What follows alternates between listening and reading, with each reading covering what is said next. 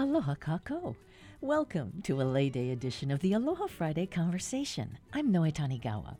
On this day before May Day, normally we'd be looking forward to the lei competition at Kapi'olani Park. In the real old days, we'd be making lei for the Cazimero's big concert at the Shell. Today, in 2021, it's at least high time to learn more about lei Because since 1928, when poet Don Blanding came up with the idea, May Day is Lei Day in Hawaii. Well, let's head to Pukalani on Maui to learn more about lei from Cody Pueo Pata, kumu hula of Halau Hula o Kamalama Mahilani. He teaches in Kahului, Kaneohe, and Tokyo. Pata became immersed in hula culture in high school when he joined his father's family on Maui. My experiences in halau were very intense from the get go. This halau um, was Auntie Nona Mahilani Kaluhio Kalani's. She had a, uh, an advisory board of kupuna, five five ladies, um, all kupuna, and the leader of which was Auntie Diane Napua Amadeo. Um, she was a master lei maker, and they were they were all Manaleo. They were all Hawaiian language speakers. And Tinona um, had a ceremonial halau as well, so we did um, ceremonial practices. And so when I was um, put into this situation, you know, this these surroundings, that was my my impression of that. This is what hula is. This is what Hawaiian language is, and and for this particular subject, this is what um, lei lei constitutes. My first perceptions of lei and their importance and, and their utilitarian um, natures and their ceremonial natures and everything in between that's what is normal to me. It was just what people did, and that's what, what I do. Well, we first encountered lei as this decorative element, but you mentioned that lei are functional. Uh, as with most things um, in Hawaiian culture, especially the, the physical um, aspects of Hawaiian culture, we're taught that there was a utilitarian nature for the, as the basis of most of these things. And so, although lei today are perceived uh, and worn for the aesthetic, perhaps, um, which could include their fragrance as well, but definitely the visual aesthetic, that's kind of a byproduct of us being separated from the more deep meanings that are that we imbue lei with. And so the functions, perhaps you can imagine lei po'o, which are the, the lei that we put on our, our heads. The functional aspect would be visor like, you know, to keep keep um, wind and salt out of our eyes and our faces, or lei upon the shoulders. You know, we there are um, um, representations in pictures as well as through documentation where they said they would just rip a banana leaf in half and wear the two halves around their shoulders as a lei. That would obviously be something that would um, protect your skin, protect um, your body from sun and salt and things like that.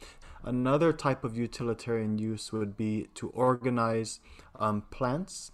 So, uh, one of the ways to organize while we're picking is something that I still do to this that I still do to this day that I teach my halau and my, my nieces and nephews is um, specifically with with mamaki. You know, it's a common tea here in in Hawaii, but when we collect mamaki, once we gather the, the lau all together, we can then begin to ho'opepe, which is kind of um, roll something over the stems to kind of soften them. And then we, we begin to um, braid the stems into a lei.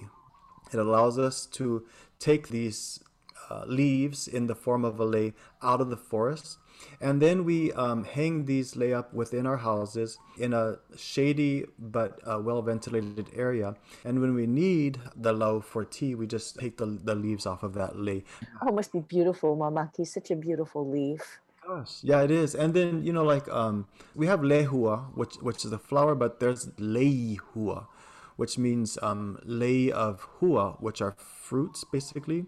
And so um, mountain apples, right? Um, we know that there's a short season for mountain apples. There's a way to string these um, these hua, which are these uh, the fruits of this, and also hang them in a, a well ventilated sh- shaded area. They dry out like that evenly. And helei hua no kena, that's a that's a, a lei or garland of fruit. Not necessarily worn, but it, it's formed into the lei, right? So the idea of stringing things together, and you were saying also for symbolic reasons.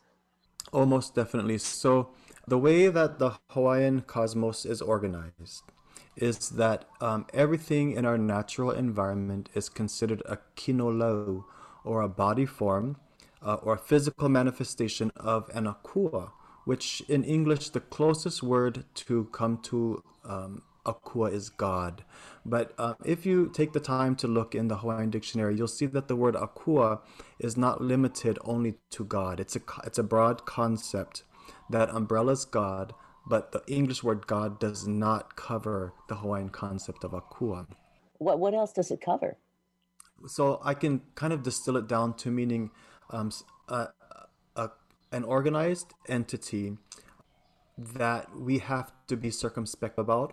It's kind of like universal consciousness, or whatever you want to call it, uh, is formed of all of these different strands.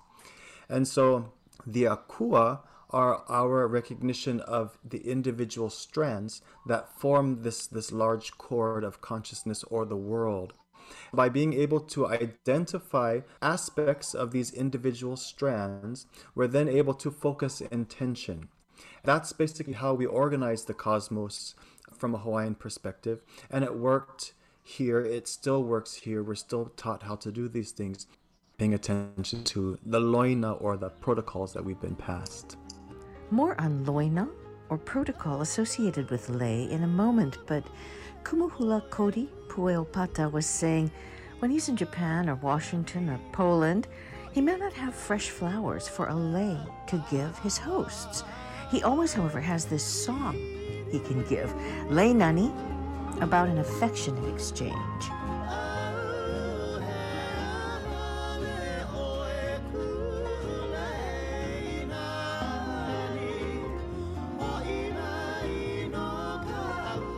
Pueo, are there protocols associated with lei that maybe even the average person should know about? Sure, I can approach it from my perspective as a kumuhula. That's my most thorough training. Auntie Diane was our lei master. Auntie Nona knew all the protocols that we do to respect the cycles of hula. And as hula practitioners and lei makers, we have to know a multiplex of disciplines just to actually create a finished lei. That includes um, knowledge of the land, knowledge of the environment. Where are these specific resources found either naturally or even in my neighborhood? We then have to also know how to interact with this particular um, plant. Each halau, each each person perhaps has their own ka'ina, their own steps of protocol to allow ourselves to introduce ourselves to the plant to talk about the intention and so forth. And so we have to know not just where this plant is located, but how we approach the plant, and then even how we pick the plant. And in our halau, the hand that we pick with is different than the hand that we hold with. We have to know how to pick from this this entity to encourage growth as opposed to stunt its growth. We also have to know the allies and nature of this particular plant so that we're sure to take care of those plants that are surrounding it as well to allow for the maximum growth of this plant. Once we, we've, we've interacted in that way, we can then say in our style of haku, haku making, we already know that there's going to be 80 to 90 slots that need to be filled when, when we're braiding this lei. 80 to 90 slots. And so if I have a lei material, I want to make a lei that is two materials, I would then be able to pick 40 to 45 of each, or whatever combination I'm going to use. So when I approach this area where these plants grow, I will only take as much as I need and probably just a few more because we can anticipate also mistakes on the on the human side when we're when we're making the lei. If we have chanted or prayed and interacted with this plant in a ceremonial sense, we then treat this plant as if it is the entity that we have we have addressed. And so we don't put these in the trunk of our car. We don't put them on the floorboard of the car. We put them on the back seat or the front seat. We gather these things and we treat them in a very respectful way. If we have to put them in the refrigerator, we clear the food around it so that people aren't knocking it around. All these little things that we have to pay attention to, right? Most people when they see a lei, oh, it's just that's pretty. Then, when we're making the lei, we have a focused intention. Is this lei for my grandma? Is this lei for a ceremony? Is this lei for a politician? Or is this lei for a friend? So I am now thinking about this person or this function while I'm making this lei. And we believe that because a major component of all fresh lei is water, which in Hawaiian is wai, and wai also means to accrue or accumulate. All of my intention is beginning to accrue, accumulate, and concentrate within this lei. When I then complete the lei and, and offer the lei, I'm pretty sure everybody has felt this that um, there's a moisture that emanates off of the lei, a humidity that, that emanates off of the lei. That is the slow release of the intention that will then surround that person or the place that we're placing this lei. So to us, a lei isn't just something pretty, it's also a vessel through which we can transport and offer our intentions. There are lei that we really appreciate the scents from, right? And so lei lulo, which are like the lulo are, are like fern leis that that as soon as I smell um palapalai, that that that kind of earthy, fresh scent, I I'm transported somehow, and I turn my head. On the other side, when I smell foreign flowers like a lei pikake, pikake, of course, is very strong smelling. So the pikake, the type of jasmine, it has a the type of scent that's called pawa. Now, if that person wearing a lei walks past me and I turn my head, it attracts my attention. That scent is now called onaona. If you look in the in the dictionary, onaona means fragrance, but what it actually means is it attracts you. If I turn my head and I go to smell it, onaona, it means it's a type of smell that has pulled my attention and made me draw closer to it. Kumuhula Cody Pueo Pata describes a subtle scent that actually turns your head. Mokihana is one of those scents. Teresa Bright here with Steve Mai describing the special lei of Kauai, spicy mokihana with small leaf maile, the maile lauli'ili'i. Aloha.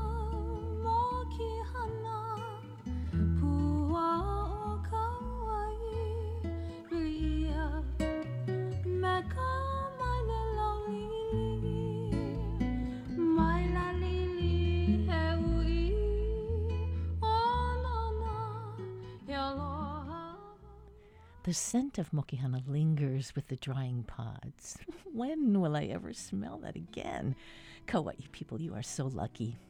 Of course, every major island has its designated lei for May Day celebrations. Oahu, represented by the golden ilima. For Kaho'olawe, the gray green hina hina, or Spanish moss, is wound or, or braided into lei. Red lehua is Hawaii Island's lei flower. Molokai entwines kukui blossoms and leaves. Maui has a specific damask rose, the roselani or lokelani. Lanai's lei kauna oa strands are yellow, green to kind of deep orange. Kauna oa that grows on Kalanianaole highways, medial strip between Wailaiki and Ainahaina, is yellow orange, and you can find it sometimes near the freeway on ramp by University as well. you have to find lei materials where you can. And for 2010, Lei Queen Jamie Kaohulani Adams Detweiler and her ohana, that means starting in their own yard. She had a tray of liko and ferns in front of her when we talked. Detweiler's aunt, Marie McDonald, wrote two seminal books on lei and taught lei making in Honolulu for many years. Growing your own flowers is a big part of it. That's how it was on Molokai, where Detweiler's dad grew up. Right outside of the kitchen door, my grandmother had a trellis and she grew pakalana on the trellis. So my dad loved running in and out of the door just to smell the pakalana, you know. My grandmother had a had a flower garden And my aunts particularly took an interest in that. And that's how they got started in making leis And my grandmother made leis as, you know, a hobby for friends. Oftentimes, my grandmother shared that she would make a lei for her husband, my grandfather's papale. He was the only telephone man on Molokai back then when they were there. And um, so she just thought, I'll make my husband a lei for his papale. One thing Auntie Marie told us be sure to teach your children and your grandchildren and have them teach their children and grandchildren. That's part of our family legacy. What flowers did you see around you growing up? We had a huge plumeria tree in our yard. My dad was the green thumb of the family, along with um, some of his brothers. So, um, what I would typically, I grew up in Kaneohe the Pomeroys were there too. So Auntie Irma and Uncle Walla literally lived down the street. So all I needed to do was hop on my bike after school and go down the road and just hang out with them. That's how I learned. Would they make yeah. lei regularly? How? Why? I mean, tell tell me how they made it a part of their lives. you know, there were occasions such as Kamehameha Day Parade, May Day, you know may 1st in hawaii is is very very important to our family and that's another part of our legacy and you know auntie irma and uncle walla pomeroy they were frequent um, entrants in the lei contest uh, as well as auntie marie and my cousin roen my cousin noilani and her husband paul many of us really do you have a first lei memory you personally i do actually you know Auntie Irma and Auntie Marie both, you know, they were my mentors in this area. And when I was making my first vilile, which is what a lot of people call haku, haku means to make. Vili means to wind. So that's the ones we normally see on people, which we refer to as haku. It's not wrong because haku means to make, but in lei, lei making, it's vili. Po'o means your head, Vili, vili le po'o means a head lei, and vili is the style, which means to wind. The leaf of the lehua is called liko, liko. I use things that, you know, like this grows in the yard, and this is called moa. You oh, know, I love that. I was able to get some lehua blossoms today. Do you have a favorite lei? Believe it or not, I I don't know if this is my favorite, but it is one of my favorites the purple crown flower because I love the color purple. And it's so simple, but when you when you have several strands of them, it reminds me of like pearls. When I was lei queen, the color that I selected was purple. The crown flower with those petals taken off, so it's it's like a little sculpture that's lined up in a lei. I just love the simplicity of it, really. And um, you know, the lei for those special occasions are so long they go almost to your knees and then they'll um, be in tears right talk about yes. that styling i love that there's there's an elegance to that that's oh, yeah. how i would would would frame it it all truly reminds me of may day because you know growing up here in hawaii you know i graduated from castle high school and every may day court the queen had crown flower lei they also sewed the crown flower into floral wire to make the crown. So if you oh. have seen some of the May Days, they shape the floral wire, but they sew the crown flower on it first, and then they shape it, you know, to make a crown. And then the queen is wearing layers of crown flower. And sometimes my lei with that too. You know, as lei Day approaches, you know, I uh, was just telling my daughter-in-law yesterday. I said, "Oh, are the kids busy? Because this year it falls on a Saturday." And she said, no, no, they'll, they'll all be around. And again, here's another opportunity to sit down with my grandkids. And, you know, four of them are getting ready to move to the mainland. So it, this is an opportunity to share our legacy with them. You know, we talked to them about you can have your own lei garden. Auntie Marie would say that. She said, You make your own lei garden. You grow your own ferns, your own lehua, your own lei flower. I try to use what I have in the yard first. Lei maker Jamie Kaohulani Adams Detweiler says you'll be surprised what people grow in their yard in Henderson, Nevada, as well as Kaunakakai and Waimea. Coming up, we'll visit Jamie's cousin, Roen, another lei maker who now does kapa on Hawaii Island. Here, a rare intimate version of that Lei Day song by Henry Kapono. May Day is a Lei Day Hawaii. Garlands of flowers everywhere. All of the colors of the rainbow.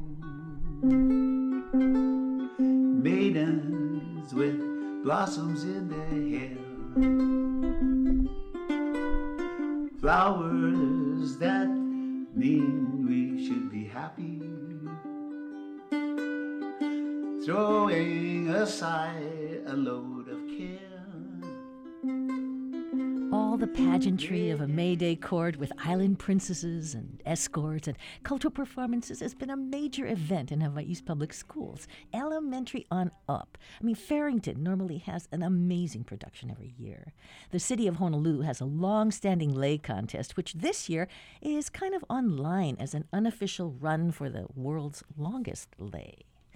Makanani Sala is Honolulu's new executive director at the Mayor's Office on Culture and the Arts. A former Hawaiian Studies instructor at Windward Community College, the first thing Sala did was offer free Hawaiian language basics for city employees. Over a hundred people jumped at that chance. I had to ask Makanani Sala what else she has planned. For me, I always think like arts and culture is a very, you know, familiar yet sort of abstract concept, right? So I had a plan that really involves around making, um, at least in terms of our resources, I wanted to do less programming on our part and more galvanizing community because there's so much good work being done already. How do we assure that our resources are going to amplify what people already do and help them to connect in ways that maybe they don't know? What did you pitch? People put us on the periphery, right? We're like the frosting right? So arts is nice, but only when you have extra money. Culture is nice when you have extra money on the side to spend.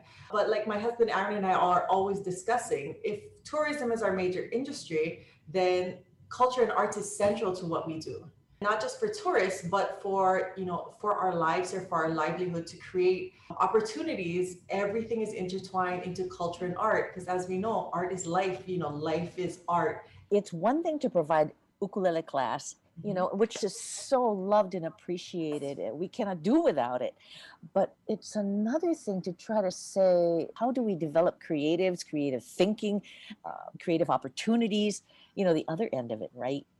I absolutely think so. And I think there are many people in the art circle moving towards it.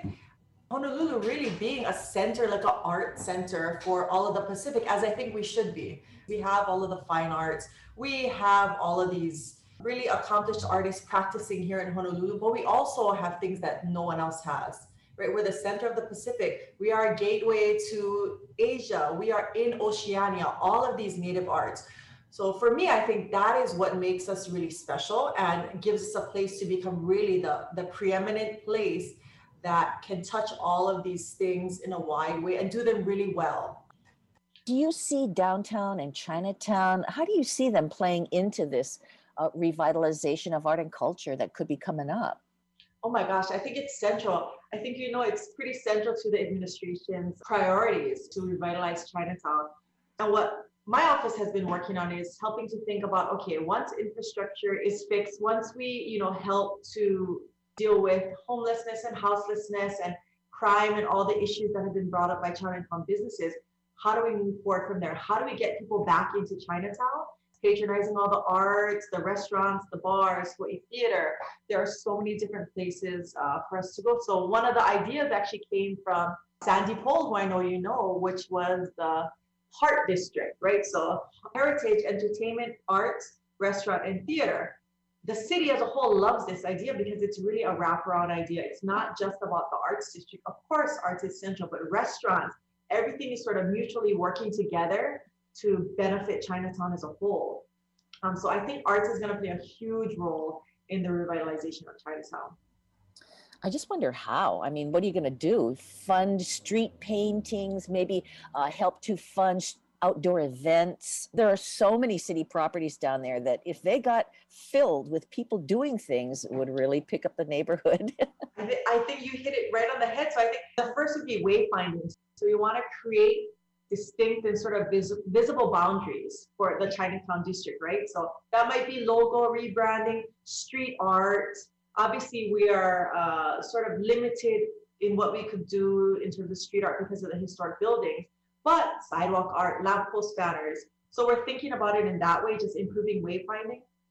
Second is going to be technological updates because technology already exists, right? Things like Yelp and so and so, but can we do one specifically for Chinatown in Honolulu, which would say, okay, here's all the restaurants with reservations at this time. Click it. These are, this is the link to all of the shows that are playing on Saturday.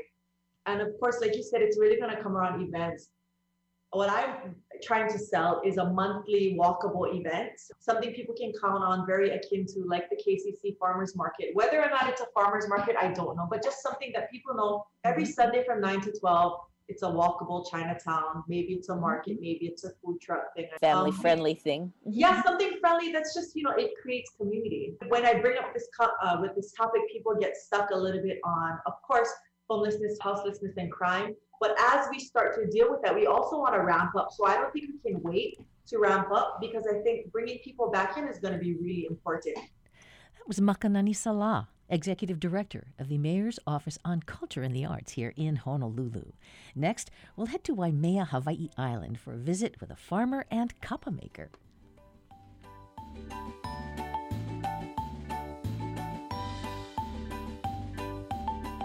Support for Hawaii Public Radio comes from Inkinen Executive Search, helping Hawaii organizations find leaders to navigate in times of change. More information at inkinen.com.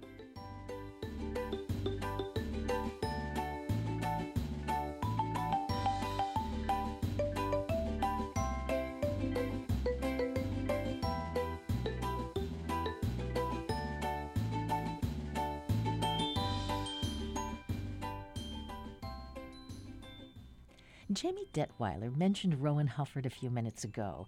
Hufford's mother, Marie McDonald, helped revive two essential Hawaiian arts lei making and the making of kapa, a cloth made from the wauke plant, a type of mulberry. Over the years, at her vegetable farm in Waimea, Hufford's been learning the seasonality of kapa. It's taken years to sink into the rhythm of these plants, and the process, Hufford says, draws her closer to the earth and to an ohana which has sprung up around kapa making. when the cherry blossoms come out, it's the beginning of spring here. Uh, because shortly after the cherry blossoms will be the peach. The day length starts to get, it gets longer. And so you have more light.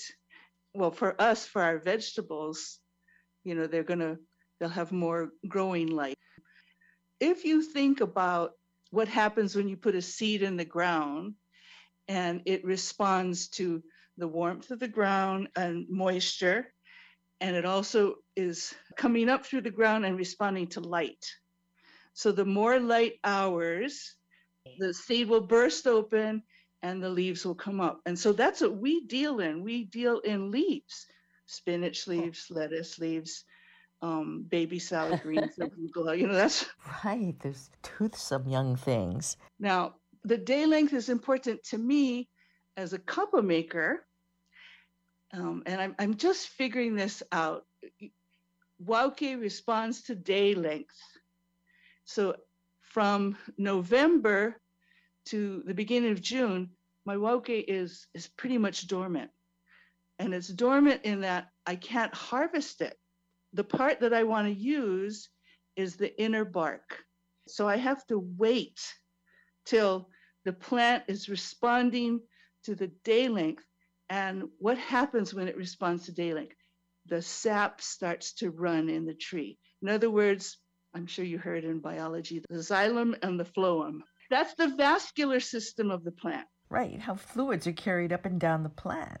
Roots pull up the, the nutrients from the soil and, and the moisture from the soil. The leaves gather energy from the sun. And when the leaves are gathering energy from the sun, all the fluids are going up and down, and the plant is growing. right? So from the vegetable p- part of our operation, if the day length is getting longer, then those leaves are coming up quicker. It's responding to all the elements, and we can harvest and make a living. The same thing happens with the wauke. I remember um, my mother making us go out and cut the wauke down, and then we just struggled to get it off. And then after a while, it dawned on us if there's no leaves on the plant, we can't get it off. But if there's leaves on the plant, the sap is moving up and down, and then we can get it off. Roen, you're saying she had to recreate the process for making Exactly. Exactly. How, And? Like Malia Solomon, she read about how other people in the Pacific make tapa. She read what she could find about them. She tried to find people who knew about that.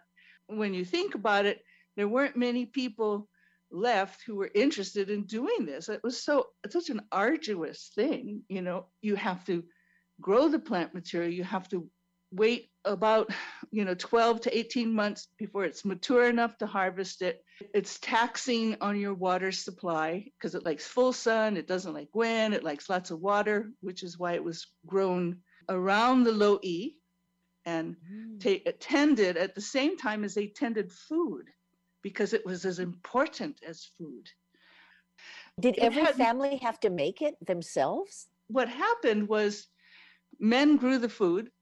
They also probably tended the, the wauke, but women beat kapa. And they would gather in groups, forming, some people have called them guilds, the wauke. They grew it, they processed it, they, you know, stripped it, they beat it together. And all the while, they're having conversation. There's a, a great camaraderie and community spirit. And even now, in the groups that are forming, there's a couple of groups on Maui, there's, you know, the ladies that meet with me, groups on Oahu too. You end up saying, Oh, and who is your mother? And what's your, your main concern in life? And how do you feel about blah, blah, blah, blah, blah? There's a certain bonding that takes place.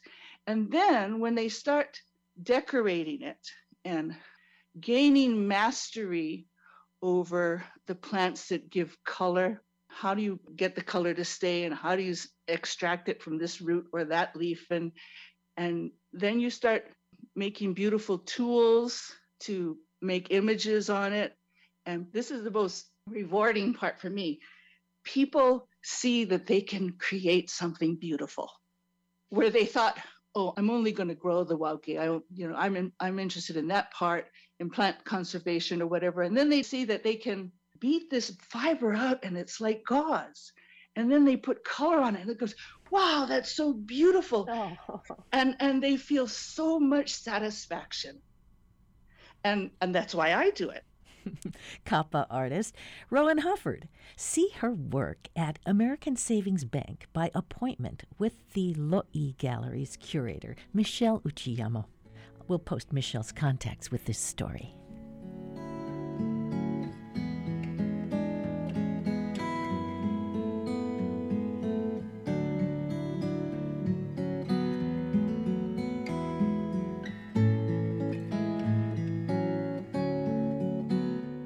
Support for Hawaii Public Radio comes from Matson, investing in new ships, cranes, and terminals to continue serving Hawaii communities for generations to come. Matson.com.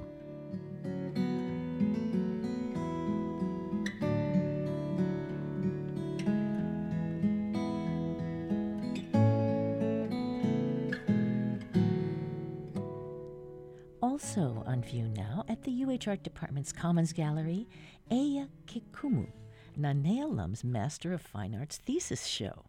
In past paintings, Lum explored Western conventions with a fresh local sensibility. For this, her master's thesis show, Lum says she wanted to use the Western art practice of painting to draw closer to place, to the Aina, to specifically Manoa Valley. That's where we met, along Va'aloa Stream.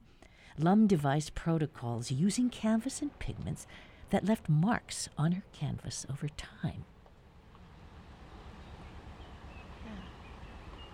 I start by being um, in ceremony. Like I have to realize that ceremony starts way before maybe the initial interaction. It starts in your mind.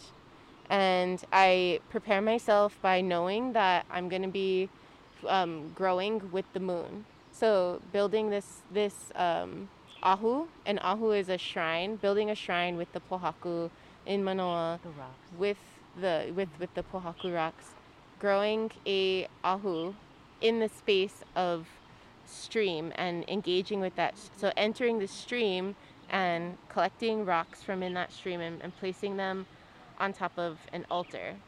Um, so when I want to document or record tho- that process, I um, put a canvas first on the ground, and that opens the ceremony.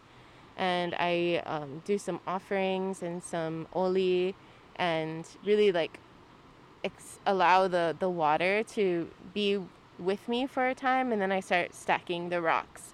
And I do this over the course of about three weeks. Like start on the um, beginning moon, Ho'aka moon, and then go to Hoku moon and Mahealani.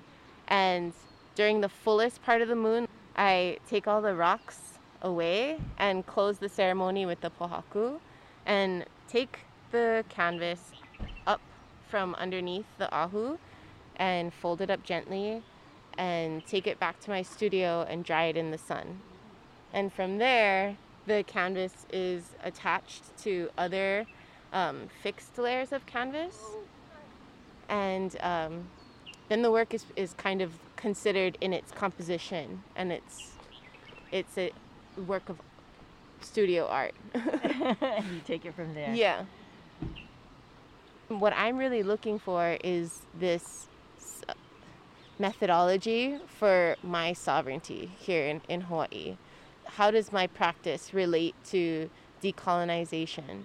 Well, it's through really like finding these methodologies of making and making meaning, especially. Through being at the university, I'm learning the way to get the place names to reclaim the knowledge of this place in, in a really authentic way. Hmm. And so the mo'olelo that I started to gather from um, research in Hamilton Library and being on UH campus, I was gathering the place names and the many like stories and chants and oli about Manoa and giving um, honor to Manoa. And so I, I was learning by like conceptually navigating what I where I am and, and what it means to me. So you physically came here, and then you were also using, you know, university intellectual resources to add to the background, the context of this place. Yeah. Uh, why? What? What? What? What do you gain from that? Hmm. Well, I was actually doing a conference the year that I um, entered into the UH the the master's program in art. I did the conference called um, Mapping Indigenous Geographies, hosted by American Studies, I believe.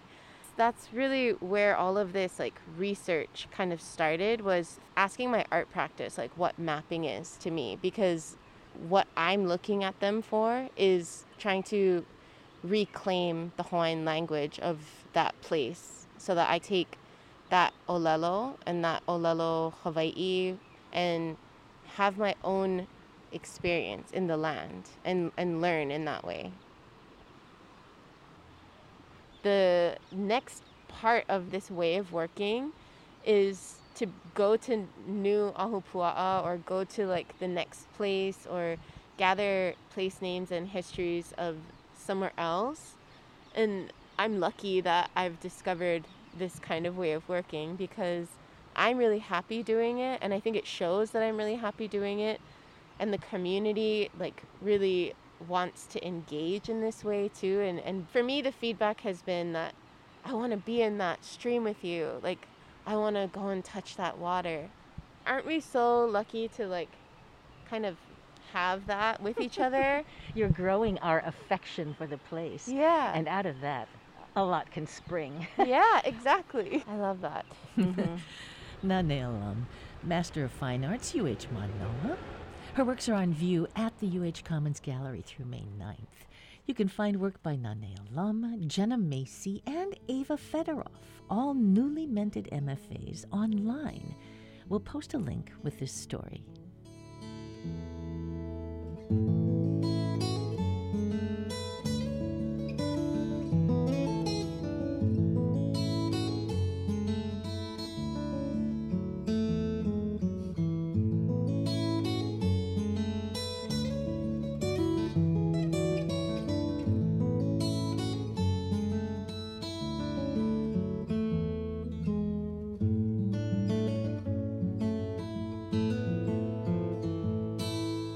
Support for HPR comes from the Honolulu Museum of Art, welcoming the community to be part of Joyful Return, an interactive exhibition featuring outdoor pop up installations across the museum. Now on view. HonoluluMuseum.org. Hey, this is Peter Sagal, host of Wait, Wait, Don't Tell Me, with a special invitation just for you. Join me on Saturday, May 8th at 10 a.m. for an HPR members only event. I will reveal all the scandalous secrets of Wait, Wait, Don't Tell Me. That'll take about a minute, and we'll do a Q&A where I'll answer all of your burning questions. It's a virtual event, and I do hope to see you there on my screen. Don't wait, wait. Get your tickets today at hprtickets.org. Support for the conversation comes from the HPR Local Talk Show Fund, which helps Hawaii Public Radio sustain and grow its locally produced talk shows. Mahalo to contributors Chaminade University and Hastings and Pleadwell, a communication company.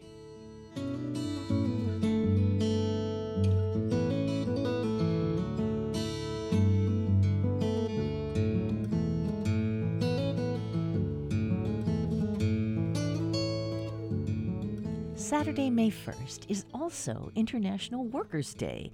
That's a holiday in many countries. Tomorrow in Honolulu, the Hawaii Workers Center will celebrate its first anniversary with a rally and march for fairness. If it's anything like the rally at the Capitol a few weeks ago, the turnout could be surprising. Let's meet two Workers Center board members behind this new effort Sergio Alcubilla and Mary Oakes. I'm a, an organizer uh, by profession. Yeah, I've worked on many, many things over the years. No, I mean, I'm older, so I've worked on everything from affordable housing, but a lot of work on immigration and a lot of work on low wage workers' rights. And I work still as a consultant. I have a number of clients who are worker centers all over the mainland. In the United States, there's about 200 of them roughly. And when when folks here were saying we need we need a worker center in Hawaii, we investigated and said, "Oh yeah, we really do." Yeah, for me, I, I'm uh, an attorney by training. Um, I work for a nonprofit um, public interest law firm. I have two young kids, and then for me, what brought me on initially from my experience uh, from a working class immigrant family, now as a young family with two kids, trying to make it here in Hawaii. Those are kind of the things that initially uh, brought me know to Hawaii Worker Center, and then it's just it's yeah, it's been a pleasure working with everyone. I also grew up in a, a working class family, and um, actually, when my father died, we really slipped into deep poverty, and so I've had jobs that were going to go nowhere, that were really hard, and had terrible conditions, and I guess I've just always had in me that sense of you know workers need a voice, we need respect. Uh-huh. Seeing injustices and and wanting to do something about it starting with my own family like like sergio. Mm-hmm. and in your experience have you seen conditions change?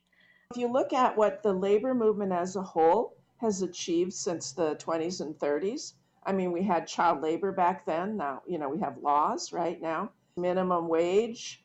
There are things that didn't exist because workers came together and organized. So we're hoping to continue that tradition there are new issues. Many workers experience wage theft, no paid breaks here in Hawaii. We have workers earning 10 10 an hour. Having a minimum wage of 10 10 just doesn't make any sense considering we have one of the highest costs of living, if not the highest cost of living in the country. I mean, it's not those things that we just have to accept and just say it's the price of living in Hawaii or the price of paradise. I mean, those are things that we can advocate for and change. Hawaii's history has shown that in the past as well. Well, I think I just looked at a table showing that a single person in Honolulu would need to make over $27 an hour.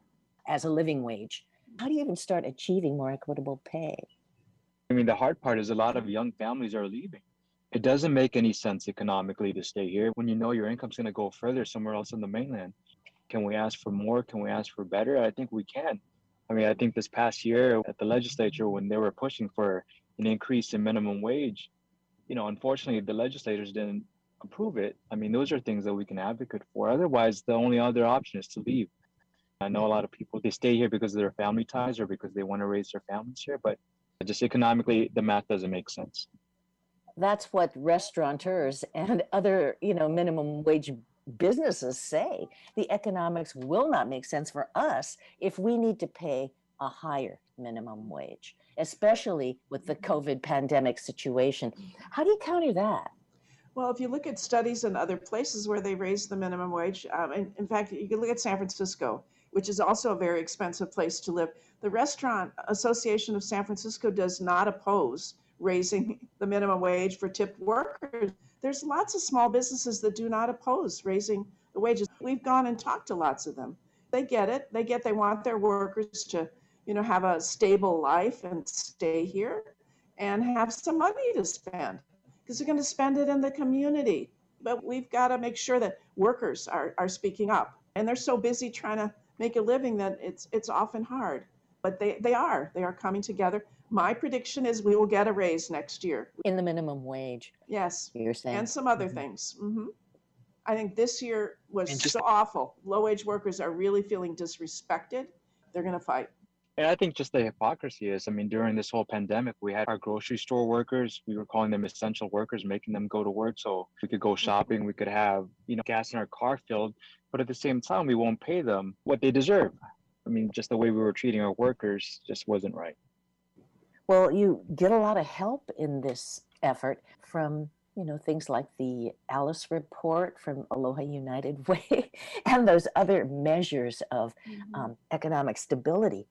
But you just wonder what forces are arrayed against a workers' center.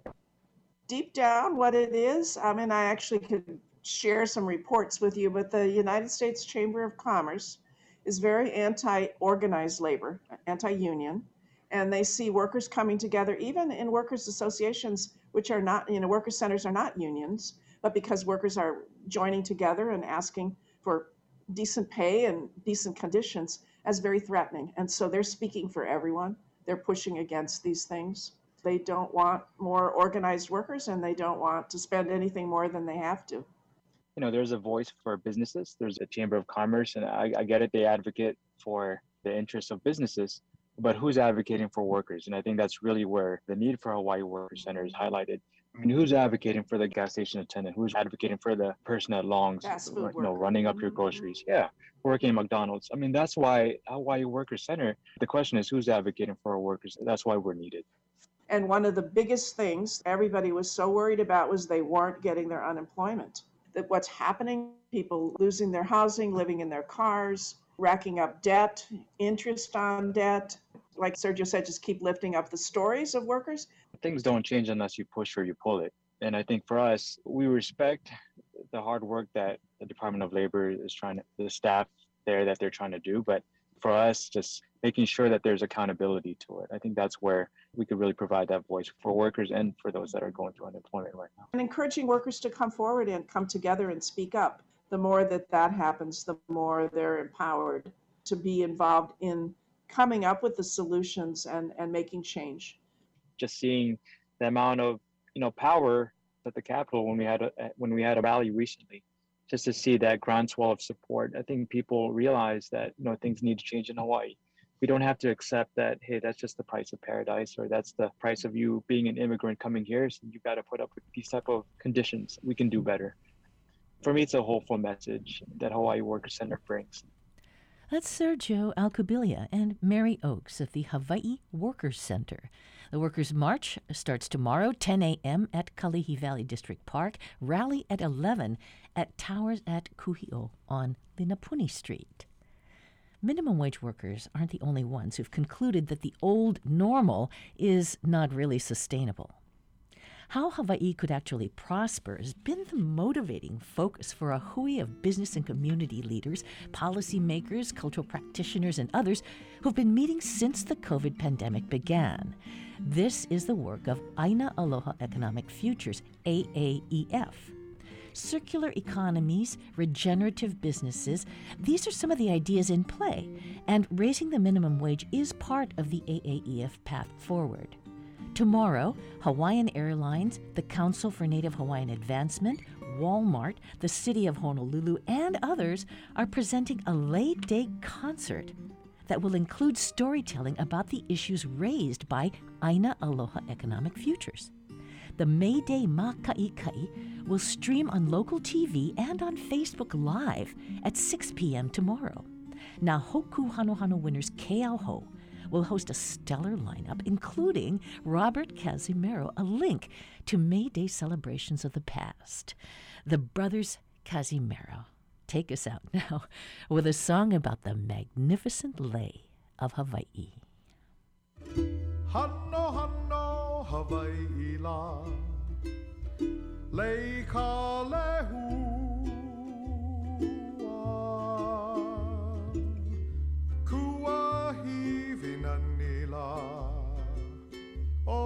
O mauna ke a hano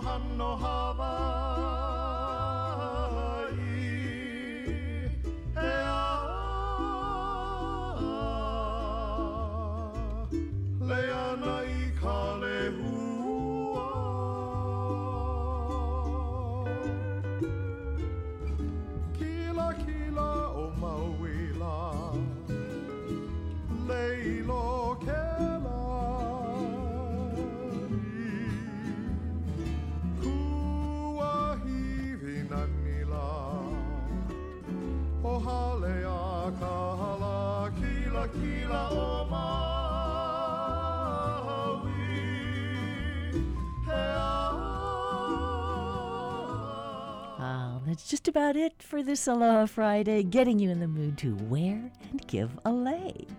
Thanks so much for swinging by today. Don't you want to talk to us? Call the talkback line. It's 808 792 8217. You can email us if you want, talkback at hawaiipublicradio.org. Post comments if you want at all the usual social media sites. We're there. This program is a kakou thing, produced by Savannah Harriman Pote, Russell Subiono, and Lillian Zhang. Our theme music right here, courtesy of Gypsy 808. I'm Noe Tanigawa. Now, Catherine Cruz is going to be back on Monday. She'll be picking up the conversation. Until then, hey, let's wear and share a lei. And let's take care of each other, huh? And have a happy Aloha Friday.